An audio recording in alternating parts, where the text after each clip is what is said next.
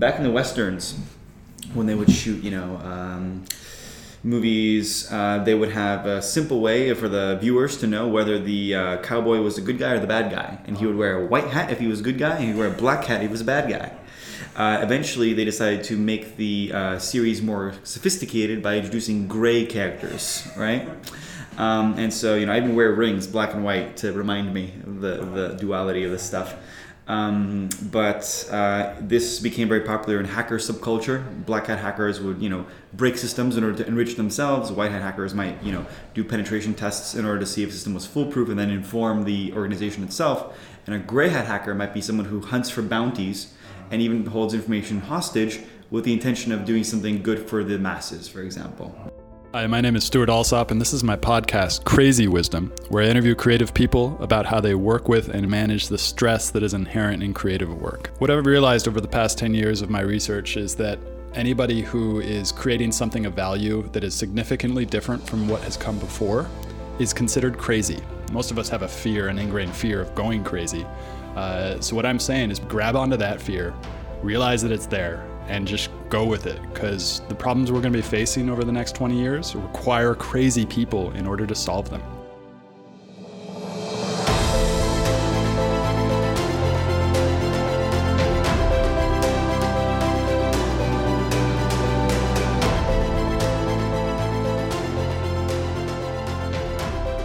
Today I interviewed Michael Gasnoriek, the co-founder of the Truth Cartel, a marketing agency that helps cryptocurrency startups find their voice and express that voice to the right people in an integral way.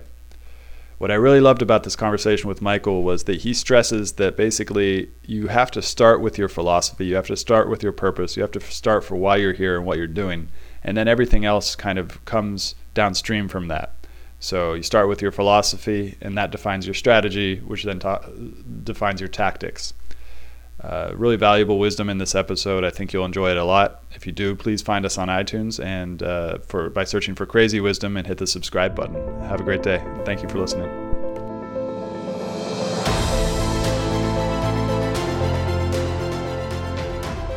My name is Michael Gasnoriek. Uh, I am, uh, broadly speaking, trying to be a full-stack individual. Uh, so for me, I'm focusing a lot on having adventures, um, doing a little travel, um, on sort of improving body and mind. So trying to stay healthy and, and uh, doing a lot of meditation and reading. Uh, I'm, my community is really important to me. So I spend a lot of time hosting events, planning things with people whom I truly love. Um, and who hold me to integrity, which I really appreciate. And uh, professionally, I run a marketing agency called Truth Cartel. Um, it's sort of an expression of everything I ever learned in the worlds of marketing and media and uh, content. And uh, we put it together to primarily focus on crypto. So we've been doing about ten months. Uh, it was the avenue by which I got myself out of massive, massive debt. We can go into that. Crypto was or Truth Cartel? Uh, uh, Truth Cartel was, yeah. Um, but after sort of getting out of debt, now I have the the great privilege of thinking about what else I'm going to do with it. And so we've kind of iterated on what it's about since then. Uh, and then the largest thing I would say I'm focused on right now is, you know, sort of imp- improving my life in terms of my integrity with my values. Mm. So yeah, I love that name. Can you talk more about Truth Cartel and like the name? Certainly. Yeah, sure enough. Um, so, you know, obviously part of it is uh, it was a domain that was available as .com. um, but the true story of it is, um, you know, perhaps a little bit deeper. I am most interested in philosophy and psychology. Everything else is considered downstream. Um, and so when it comes to uh, a startup, what is a startup? A startup, I would say, is an expression of a philosophy put to work, right? Mm-hmm. And then what is uh, marketing? Well, I would say marketing is psychology applied to work, mm-hmm. right? And, uh, you know, I've done corporate advertising and I've done sort of product marketing and stuff like that. And I remember feeling a little bit during the time that it was just kind of marketing B S. You know, we were we were at A O L for a time and we were managing these million dollar campaigns for like the Samsung Galaxy S two or something. And it just felt to me like we had the superpower, the ability to focus a laser, people's attention to things. And we were focusing that laser on some pretty mundane crap. Yeah.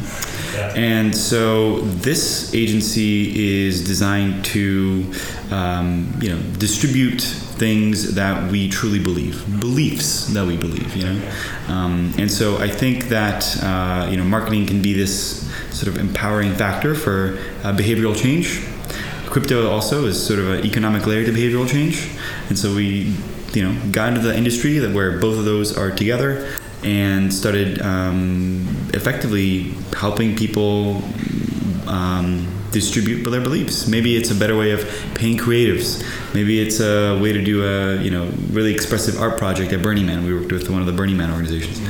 Um, maybe it's a way of, um, you know, doing something with habitat conservation or energy distribution or financial inclusion. So we try to work with projects that are sort of purpose aligned, where the founders are of high integrity, um, where we have a sense of urgency that this needs to happen now, mm-hmm. and with people with whom we can communicate extraordinarily transparently, mm-hmm. around setting expectations, around working together, and so on. So um, yeah, I think of it as a belief distribution agency. Mm-hmm. We just happen to provide marketing. Um, and with any capital that we sort of amass, we try to do spin-off projects that are revenue producing. So a small media business, a small e-commerce business, eventually a small SaaS product. Um, and the whole idea is to have a place where we can um, amass great talent, and not just people who are very talented, but also have high integrity. Um, capital, which we can use to sort of move mountains one way or the other, um, building products, investing in cool startups. Um, and where we have some degree of influence over attention. Um, and if we can sort of divert attention to the right things, I anticipate we can make the world a slightly better place. Mm. So and that's what it is. Uh, what came to mind when you were talking there was, uh, what? how do you find if somebody is high integrity or not? Sure.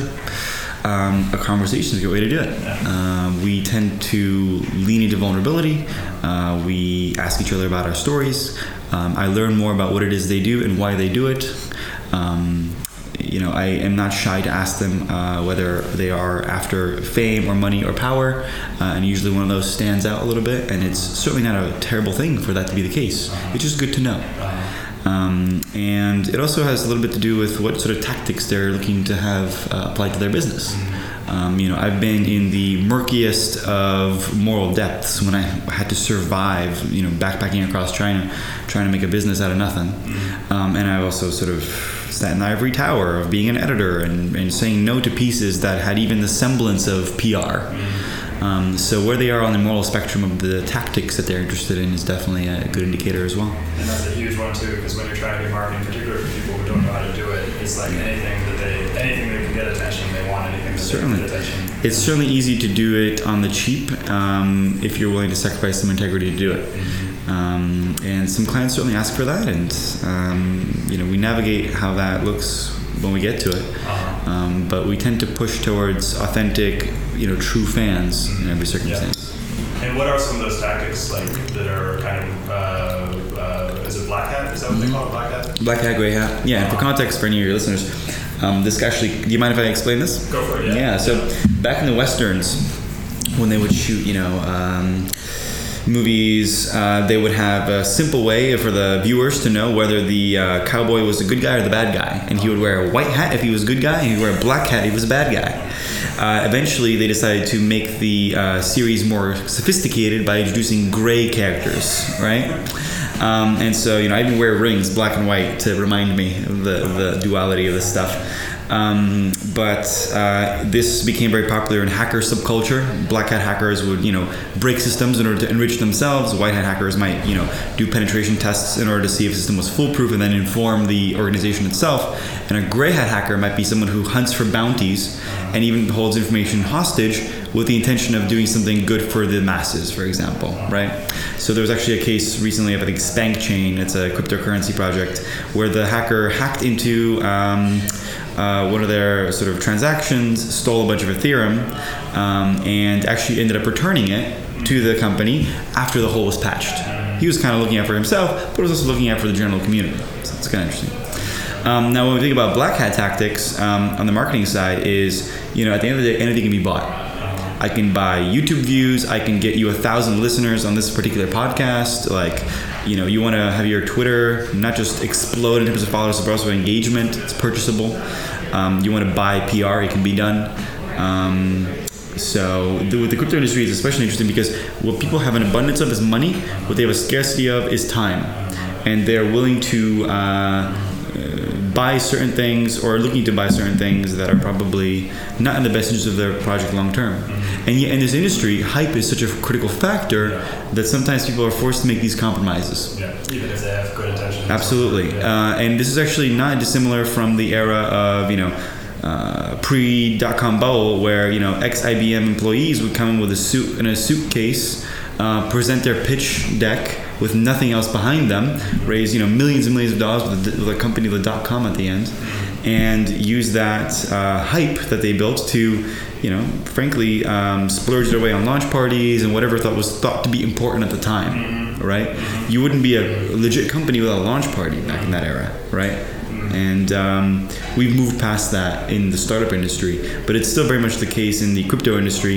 Thank goodness, I think twenty eighteen was the kind of rise and fall about the ice, of the hyped I C O. Yeah. It is certainly much more closer to fundamentals and technology now. And that's the most interesting thing when we get into these periods of really intense hype, really intense expectations that are set mm. immediately, is how it's almost it's very difficult for anyone to not be influenced by those certainly things. Yeah. Just like it's very hard not to be influenced by people you're around and stuff like I that. Certainly not. Wow. How does what do you have anything to say about that, or the things you do to kind of uh, separate yourself from from trains of thought that might be sparkly and shiny but not have that much mm-hmm. substance? Yeah, um, I think the I try to go into a project with a certain moral imperative, mm-hmm. um, which is to say I want you guys to succeed. And then I tell them, here are my tools, right?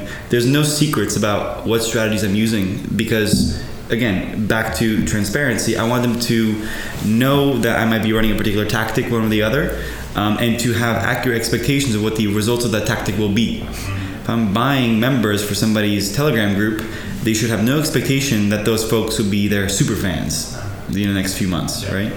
Um, so I tend to be very purpose oriented on the uh, joining of a certain project, and to be a little more objectivist once joining, um, because I recognize the sort of trend lines of the industry, what it takes to get a project off the ground. Um, if people should choose to go down, you know, a black hat route or a white hat route, what we tend to do is mix. Um, and I say, you know, here's the spectrum. I'd like us to be above the fiftieth percentile of, of the sort of quality of our users, right? If you have a thousand super fans, we can certainly do a lot more in the space below the ninety-ninth percentile there. But if you're just getting started, you have nobody who gives a crap about you, you're going to really need to create a strong narrative, a strong brand, a strong website, web presence, um, to start producing content that credentials you as somebody who knows their stuff. Um, and it's a much harder slog, but you end up with a much richer reward, mm-hmm. as with many things in life. Mm-hmm. And that's an interesting thing I'm discovering about content, because the original reason that I started getting into this was to create content so that people can find what I'm doing. Sure. And, and now I'm enjoying this creation of content mm-hmm. so much that it's actually just like I'm doing it just for the sake of doing mm-hmm. it, which is really fun. Uh, Yeah, what you mentioned strategy. You mentioned tactics, uh, sure. and I want to know the difference between what is tactics and what are strategies. Sure, and let's even go a, a level of abstraction higher: philosophy. Um, right? Yeah. I think any marketing uh, initiative, uh, you know, back to my sort of philosophical roots, um, so it's the philosophy of what is it that we are here to do. Right? And how does that thing that we are here to do translate across the entirety of the business, the product, the marketing, the team, and culture, and so on, right? And so, um, you know, for the marketing department, a lot of it is growth, and we want the growth of the community. Philosophically speaking, we are looking for a community that is of this archetype, um, of this level of engagement, and of this size, right? So philosophically speaking, great. Um, now, what are we going to do from a strategic perspective, right? And that goes a little bit lower. Okay, we're going to pick these particular channels. That's where we're going to say our community will live. In crypto, it tends to be Telegram and Medium and maybe either Twitter or Instagram or Facebook or LinkedIn. One of those four is the third. Um, and we'll say, you know, we're going to think about a content strategy. We're going to think about a distribution strategy. Um, you know, in terms of podcasts, you, you are sort of thinking about content. You have to think about, you know, I want to get these types of guests because that will be an integrity for me in terms of the kinds of value I want to provide my listeners. And you'll think about distribution from the perspective of, you know, where do those people live? Okay, I'm going to certainly get on all the places where I need to be. And then I'm going to do a little bit of extra elbow grease to get to the places where they may want to see me. Um, and then narrowing down, tactics are the very essential distribution methods. So that might mean for me paid acquisition. I might get into Facebook advertising. That might mean optimizing around your copy, your imagery, your targeting. Um, it might even mean going on a different platform. Maybe banner ads or Google AdWords are going to be better for you, right? So it's very, very tactical, right? Even with content, right? You can do written content. You can do long-form content designed for S E O. You can do short-form content designed for an immediate splash and shareability. Super. Now, what if you did rich rich media? Well, you were doing that right now. This is a podcast. It's long form. What if you were to slice that long form podcast into multiple short form snippets for distribution across, you know, Instagram stories, right? Um, you have video. That's awesome, because now you can slice and dice that into thirty second clips and two minute clips and five minute clips to be distributed across Facebook, LinkedIn, and Instagram, right? Um, what if you took some of the snippets that you just had people share, that people loved, turn those into Instagram posts with images, with the text on top, right? So, you know, those are tactics, and we can jam on that all day. This is my, this is, I nerd out about this stuff. But I love the fact that it's coming from philosophy, then the uh, strategy, then yeah. the tactics. So That's it's right. integrated with the top thing. Yeah. Most people have no idea how to even jump at that, at that top thing. Sure. How do you kind of help your clients realize that that's important? Mm-hmm. Or do yeah. most of your clients already realize that that's important? I think most of the clients will uh, believe it is important, but not know what that means. Um, I think that there can often be sort of a dissonance between the vision and the technology and then the marketing, and everybody's, you know, got a horse pulling in a different direction. Um, it again goes back to a conversation not dissimilar to this one, right? It is, you know, what are you trying to accomplish? Why is that important? Why now? Why you? Um, and then I get to know those stories to the degree where I try to, this is all like, you know, the connection I have with my friends. Um, we try to, so to speak, fall in love with each other. And maybe in, in the context of a business relationship, it would mean with their business, with their product, with their team. In a friendship, it would just mean having, you know, truly each other's back, right? The next step will be to try to understand each other. Okay, what are your values? What are you about? Um, what's important to you? What are your goals? Similar to a friendship, right? Uh, and then finally, we hold each other to integrity. And that is the feeling of getting to such a level of comfort and transparency with each other that I can tell them if they are uh, transgressing their own stated values. Or I can feel like I can tell them if the outcomes that they're going to get from a particular strategy that will give them quick hits and wins now will, sac- will sacrifice them and cost them this in the future.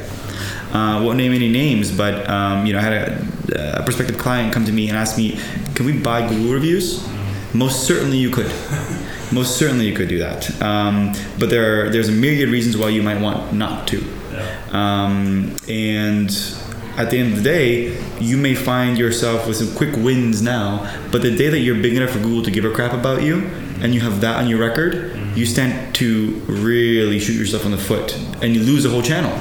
And this is the interesting thing that I've been researching, and also is that, like, so Instagram, you can buy followers. Instagram won't tell you, but they might, I forget the actual term for it, but they might shadow ban you. Yeah, that's yes. Yeah, what was it? Shadow, shadow ban shadow you. Ban. Okay. They will uh, basically uh, handicap your ability to show up organically in the feed. Uh, yeah.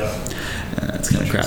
But there's so many ways to ethically grow a Instagram following, right? And again, let's think about just that platform, right? There's a black hat. Buy Instagram followers, buy Instagram likes, buy Instagram comments. You can do all those things. And if you do them in concert, it actually looks a lot better than if you just buy the followers. Mm. Interesting thought. Mm. Um, in the gray hat way, you can actually join what are called engagement pods, right? Communities of people whose intention is to grow their Instagram followings. And they do that by, you know, just liking each other's photos, commenting to each other's photos. They help each other pick the right hashtags. And by engaging with each other's content immediately when it gets posted, they boost themselves in the algorithm and their organic reach skyrockets. But that is okay under um, Instagram's T O S, although they may have updated that. Uh, and finally, in the white hat is you're just doing your best. Yeah. Produce great content, produce, distribute as best as you can, um, and uh, to do that consistently. Is it still possible to grow an Instagram in that in that uh, third category? Certainly, so, yeah. certainly. No. Again, it's uh, like with any like with any platform, it is going to be harder now because of saturation. Um, the same goes for Medium. The same goes for LinkedIn. But I think there are still a number of platforms where, you know, certain ways of utilizing them is still um, um, undervalued. You can still get in there. Mm-hmm. I think, you know, if you were to look at inst- influencers right now, right? It's such a poorly understood craft um, that it's actually, um, you know, the majority of folks won't touch it because they're not sure what kind of results they're going to get. It was the same way with Facebook ads just a few years ago. Most people wouldn't touch it because what's this whole Facebook thing? Uh, and yeah, and there's no way of doing this right. The U I is clunky, right? Same deal. If you want outsized results, you're going to have to do the things that others won't, um, which means testing things with influencers, maybe, you know, throwing money away. But do that five times. The sixth time works. Right? Then you found something that works for you. Mm. It's not for everybody, but um, you know, I think there's certainly platforms um, that would help. And influencers, I would say, are also in this sort of third category. If you can find a way to get outsized returns by partnering with an influencer, even paying them for a mention, mm. uh, a tag or something like that on, influ- on Instagram, you can certainly get further than you would on your own. Interesting. Yeah. yeah. Okay, well, so we came here to talk about creativity and stress, and that's amazing. This was so interesting. Uh, yeah. And I want to kind of segue to that. Uh, What is what is your definition of stress? I would say uh, when noise overtakes signal. Interesting. Um, just think about your mind, right? Think about what you might do during meditation. You try to cleanse your mind of noise and even of signal, just to find it yourself in a blank space. And when you come back from meditation, you might find that the sense of signal, which is thinking about the critical path. For whatever, for a relationship, for a business uh, outcome, um, is closer to you than before. Um, but you know, certainly what happens to me, four days, literally it's like it's like the four day mark of missed meditations. If I miss four days in a row, uh, my brain is so noisy. Uh, I find myself pulled by these little nagging feelings. Um, I have a hard time juggling my responsibilities. Um, I overcommit with best intentions and then find myself crushed between my schedule. Um, and so uh, all that is noise, mm-hmm. right? Um, and that shows up in, in many ways, but I think it is um, certainly that across across the spectrum, noise versus signal. And what is the ratio thereof? And it seems like it's an aspect of mind create, mind-created stress as well. Yes. So that it's something that's not necessarily just an input, but it's something yeah. that our mind takes from that yes. input and creates this output of unwanted, yes. unnecessary uh, suffering. Yeah, it's a reaction to your circumstances. Uh-huh. In every circumstance, yeah. it is a reaction, right? Mm-hmm. Um, and I think the thing that you can do to avoid stress is to have the integrity to know what to say no to and to do it. Mm-hmm. Um, and when I don't have a sense of groundedness, I have less courage to say no to things and also have a worse sense of knowing what to say no to. Mm-hmm. Um, and, and how to say no over coming to it as well. Yeah, I mean, that's certainly the case. I think that's something that was much greater struggle earlier in my life. Mm-hmm. Uh, you know, people-pleasing tendencies that I picked up, I think, from my childhood uh, definitely made that hard in the beginning. Mm-hmm. But I've had enough practice now to, to, to make that easier. Um, but how is certainly the case. I think, you know, how do you say no compassionately, or how do you say no to the to the to the offer, but yes to the person, right? Uh, there was a wonderful uh, workshop at um, an extremely uh, special event called One Salon uh, that we have sp- certainly spent some time at. Um, it was about enthusiastic consent, and we were training how to say no, uh, and. Uh, that was such an important class for me because it showed me not just the what, but the how. And one of the one of the, my favorites, I think it was a little cheeky, a little cheesy, but it actually is, is such an important thing to internalize, was, um, you know, you were partnered up with a friend and that friend was asking you out for a coffee. Um, and you were um, supposed to say no, and you had a few choices of how you could do it. One of my favorite ones was, I'm a no to that, but a yes to you. And it's, it's again, it's a cheeky thing, but um, what it stands for is actually pretty special. Mm-hmm. You can say yes to the person, but no to that thing. And you can always reschedule, or maybe, you know, the way you prioritize that relationship is different from each side. But that doesn't mean you're an outright no to a person. It just means you're able to inform them of what your expectations are going into this thing, and you kind of align from there. And I will say this has been a practice for me. This is not something I've mastered at all, but um, it is something I'm much more leaning into and trying to be less attached to the outcomes of a friendship, a relationship, and so on. Uh-huh. It's hard.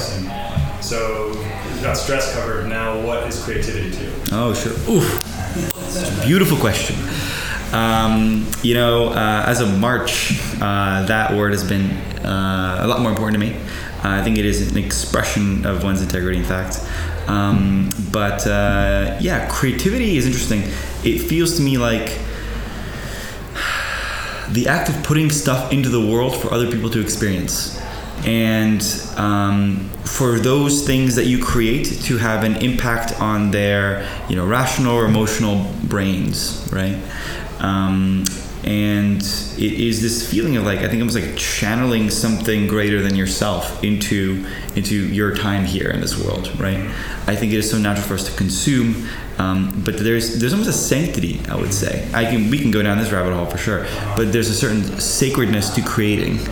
Um, because it is it is like the very act of being human, right? We we are perceiving machines and we are creating machines, right? We make meaning and we also create things that make meaning for other, right? So so I would say creativity is the latter half of that. Uh-huh. And I, you said you said consuming is natural, but I, I'm not sure you yeah. did it the way that I heard it. But, sure. but uh, I think create, create, creativity is natural, but we have, ah. have clamped it down yes. to the point where we're so, consuming all the time. Yes. For various reasons, yeah. we don't have to get into those, but but we're, we're all capable of creation. We're all yes. capable of this creative inspiration, um, mm. and more and more about it is coming and kind of stripping off the layers yes. that are preventing us from being. being I entirely agree. Yeah, I think the hardest part about creating is that um, it just is actually hard. Yeah. You have to battle with yourself uh-huh. about so many things, about the worthiness of the act of creation, about the time that it takes to do the thing, about realizing that you won't be good at the beginning and you'll improve over time, about finding your your medium, right? There's it's, it's certainly a complicated um, just, you know, space to inhabit. Um, but as you get warmed up, you know, it's, it's a special thing. I think for me, it's uh, I've spent a lot of time writing and I, I'm competent in writing, but uh, I, I make this joke. Too bad it's true. Um, I I don't love writing. I love having written. Yeah. Yeah. Yeah. Uh, and it's it's totally it's, it's totally true. Like yeah. the, the especially when you're first starting out, for me at least, the all the negative self-talk about writing and, yeah. and what I'm creating was just such a torture to get through. Sure. Um, what are the techniques that you use in your life or frameworks that you use in your life to make sure that you're being your most creative self or kind of working productively or effectively sure. with creativity? Sure. I think something that, uh, going back to sort of this March time, um, that's kind of around the time when I realized like there's some sort of spiritual component to this um, that is, you know, existential to what it means to be human. Uh, up until that point, I sort of romanticized writing as a thing that would be useful, as a thing that would, you know, provide utility to others. It's a very utilitarian way of looking at it. Um, but now I see it as something that is truly expressive of like, why are we here, right? So there's a little bit of um, almost sanctity to it that uh, has made me have a higher urge to do it. Um, and then, you know, my rational brain has certain tactics, right? Uh, accountability buddies are great. So there are two friends with whom I check in um, on a regular basis to see how we've been pro- progressing in our writing uh, ambitions.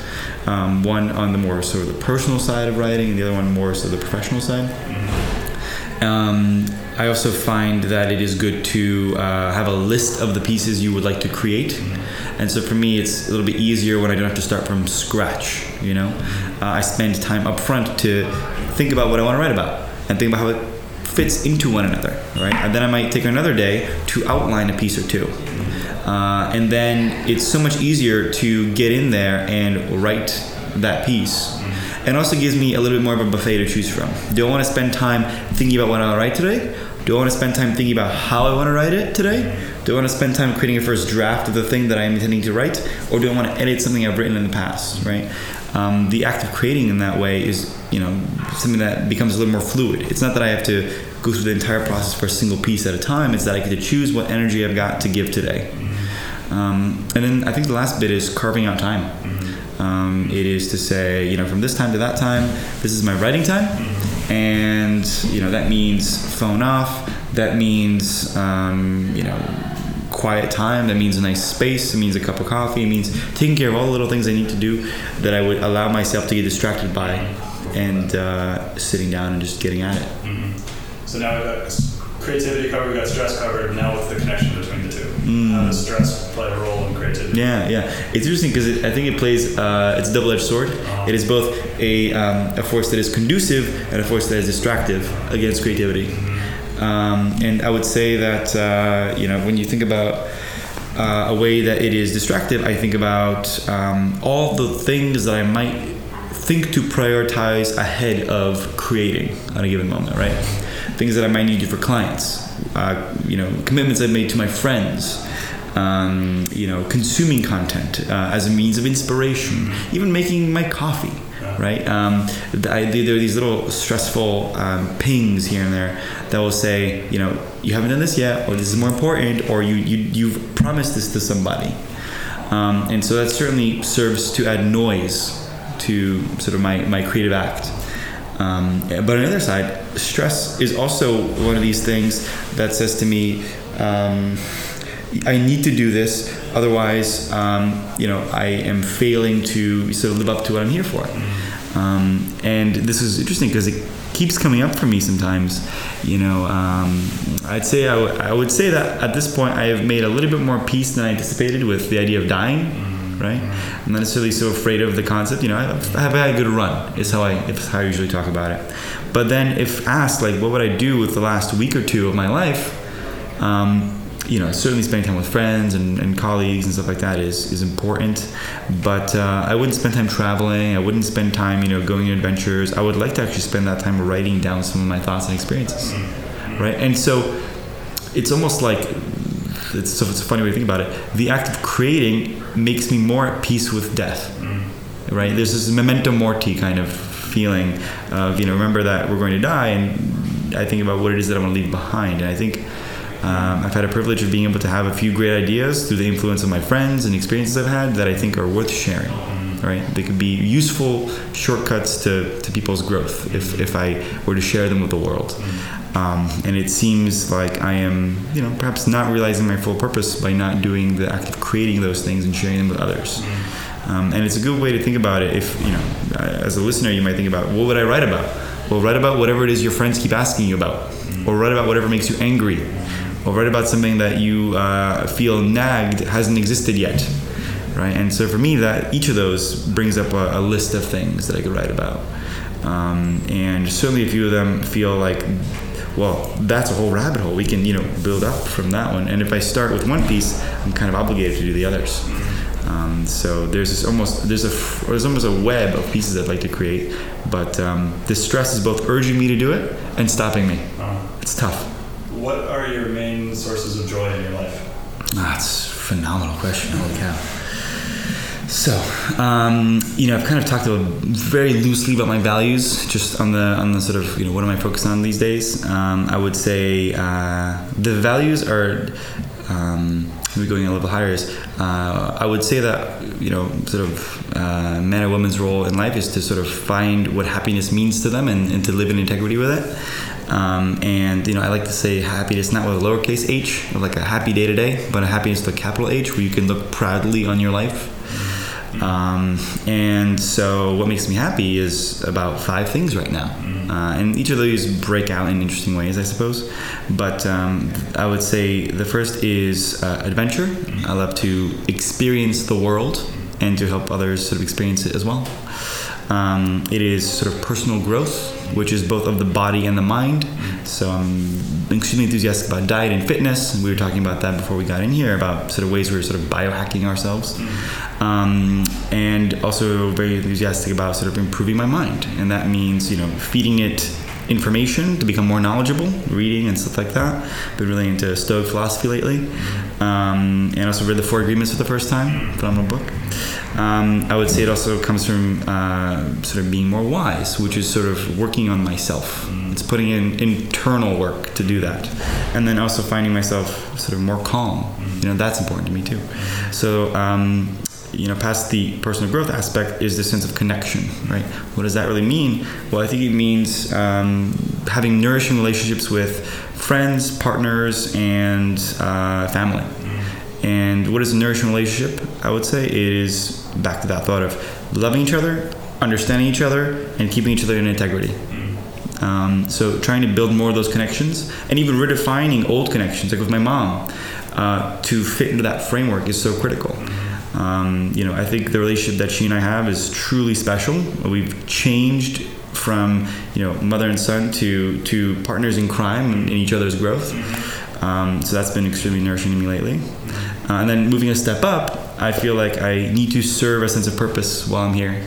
And for the longest time, my purpose was twofold. It was extremely rationally grounded, um, which was to reduce suffering or to, um, shall we say, contribute to progress. Right? Um, and I think that those were driven by my rational brain. Over time, I sort of, in the last two, three years, just being in the Bay Area, surprise, surprise, I became a little bit more emotive. Um, and I think I added to that list the idea of creating things of beauty that will affect others, which is sort of where this idea of writing comes from, or, you know, creating events or experiences for people. Uh, and the fourth sort of purpose as of late has been to find my values and to live them out in my life, work, and relationships. Uh, and, and that is uh, the last value, integrity, which is um, which goes back to a lot of the previous values and, you know, working on them, uh, holding myself to account to them, uh, and, and in living in that day to day. Uh, so any of those things make me extremely happy. Interesting. All, and all of them together are really good, too. Yeah. So you mentioned something about, particularly in the Bay Area, you've had this growth in emotive uh, capability or awareness. Um, yes. And it's something very interesting that's happening here. But if you go and travel around to the rest of the world, you might find it in other urban areas, but it's a small group. Yes. Whereas here, it's like the overwhelming, like, true, kind of, you know, thing. Can you talk more about it, because you just recently went traveling to Europe, right? Uh, I will be going to traveling to Europe, but I also have gotten back okay. to traveling to Europe. Yeah. yeah. yeah. So. What have you noticed from your travels about the difference between the Bay Area and how unique the Bay Area is compared to other places? Yeah. And both the positives of that and the drawbacks to it. Sure, sure. Um, I think that there's something going on here, you know? Um, it was interesting, because when I first came to the Bay Area, I was here on a rational quest. There's a group here called the Effective Altruists. It's also the hub of the rationality community. Um, and I was seeking to answer that purpose question. What is what is it that I should be doing right now with my life? You know, I had gotten, I kind of moved up my own Maslow's hierarchy.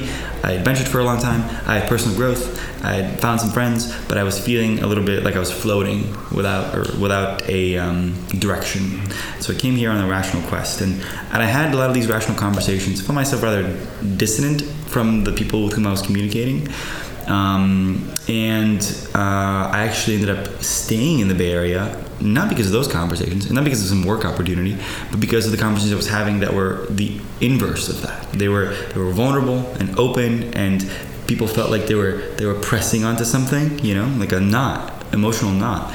And I wasn't getting that anywhere else. It's a courageous thing to do that. Um, not a lot of people will lean into letting you know how you could improve, or asking you a question that would, you know, break down both your walls, or that would make them seem weaker in some ways, right? I certainly wouldn't be used to that in New York. That was where I was coming from.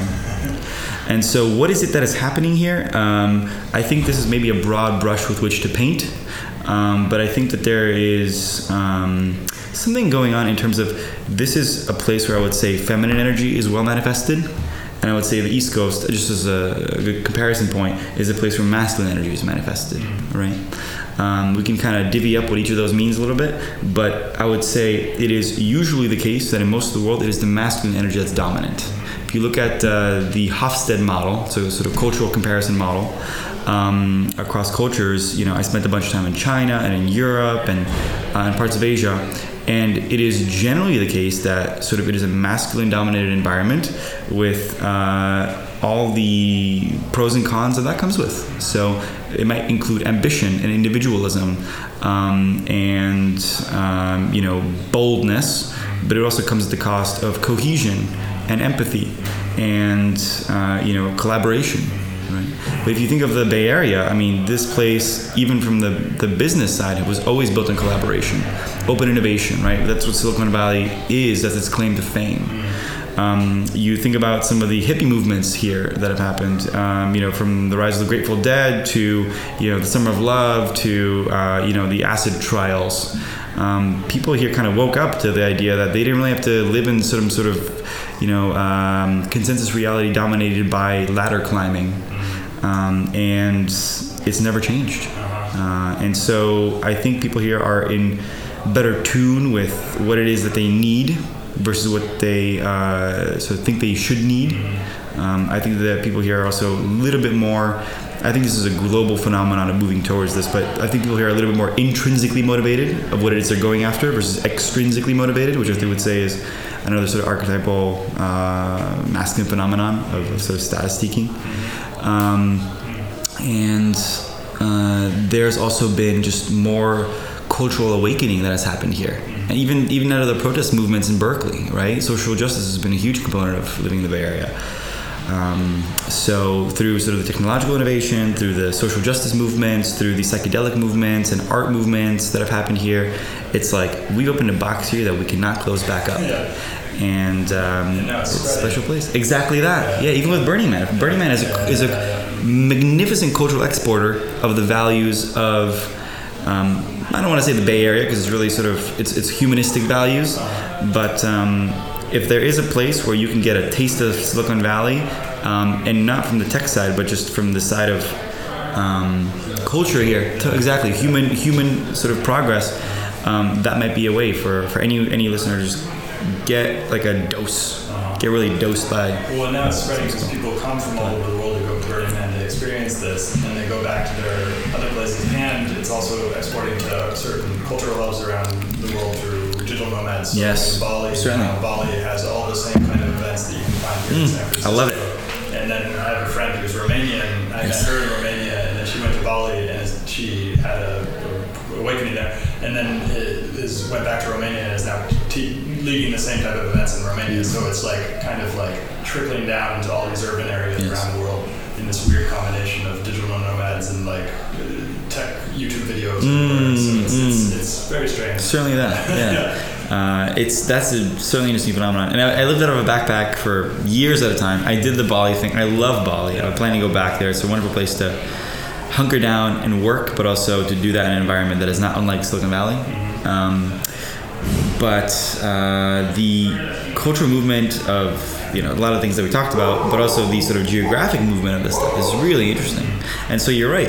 You can now go to certain places where you would never expect to find these sort of cultural archetypes and find them in pockets. Mm-hmm. Um, and so that's already special. Mm-hmm. Uh, some of these pockets are growing mm-hmm. too, and, and they are producing events and hangouts, and, you know, even doing something like a potluck is a good way to wake a few folks up, um, even just with a single session. Uh, we did this in New York uh, two weekends ago. You know, it was the kind of get together where people realized, oh, like we got through the what do you do part really fast here, and then we dove into some real stuff. Yeah. Um, people were debugging each other's, you know, limiting beliefs on the patio. You know, um, so even the idea of like what that looks like, being sh- being shown that that's something that is open to them and possible. Versus something that you might see on T V or a Tony Robbins event or something, right? It's super interesting. Mm-hmm. It happens human to human. That's right. Interesting. So we don't want to take too much more of your time. We've got about five minutes left. Sure. Uh, I want to talk about books, and you've one book in particular, uh, The War of Art, you mentioned, mm-hmm. uh, which I haven't read yet, but I want yeah. to read. What is the main takeaway you got from that book? Yeah. Um, that our act of creating um, is moderated strictly by the resistance we have to doing it. Okay. Um, the battle is not with, you know, the page or with the, your reputation or with your with your worthiness. It's within a little voice within you that will use every tool it has. Even your idea of being more calm or meditating. Like, I mean, it will use every tool at its disposal to disincentivize you from producing. Um, and this was interesting because, you know, as you may, for example, become a, a more grounded person uh, or a person with a better community, or a person who is better read, you actually, um, you know, you again sharpen both edges of the sword. Um, so you may now have a better um, ability to link what you're trying to say to great thinkers, or you may have friends who hold you to account, or you may have, you know, a little bit more groundedness with which to reduce the noise so you can get to writing. But just as that, that same voice will say, don't you need to meditate before you do this piece? Or maybe like take a little break here just to collect your ideas? Or, um, you know, what if your friends had a chance to edit this, right? Wouldn't it be a little bit better?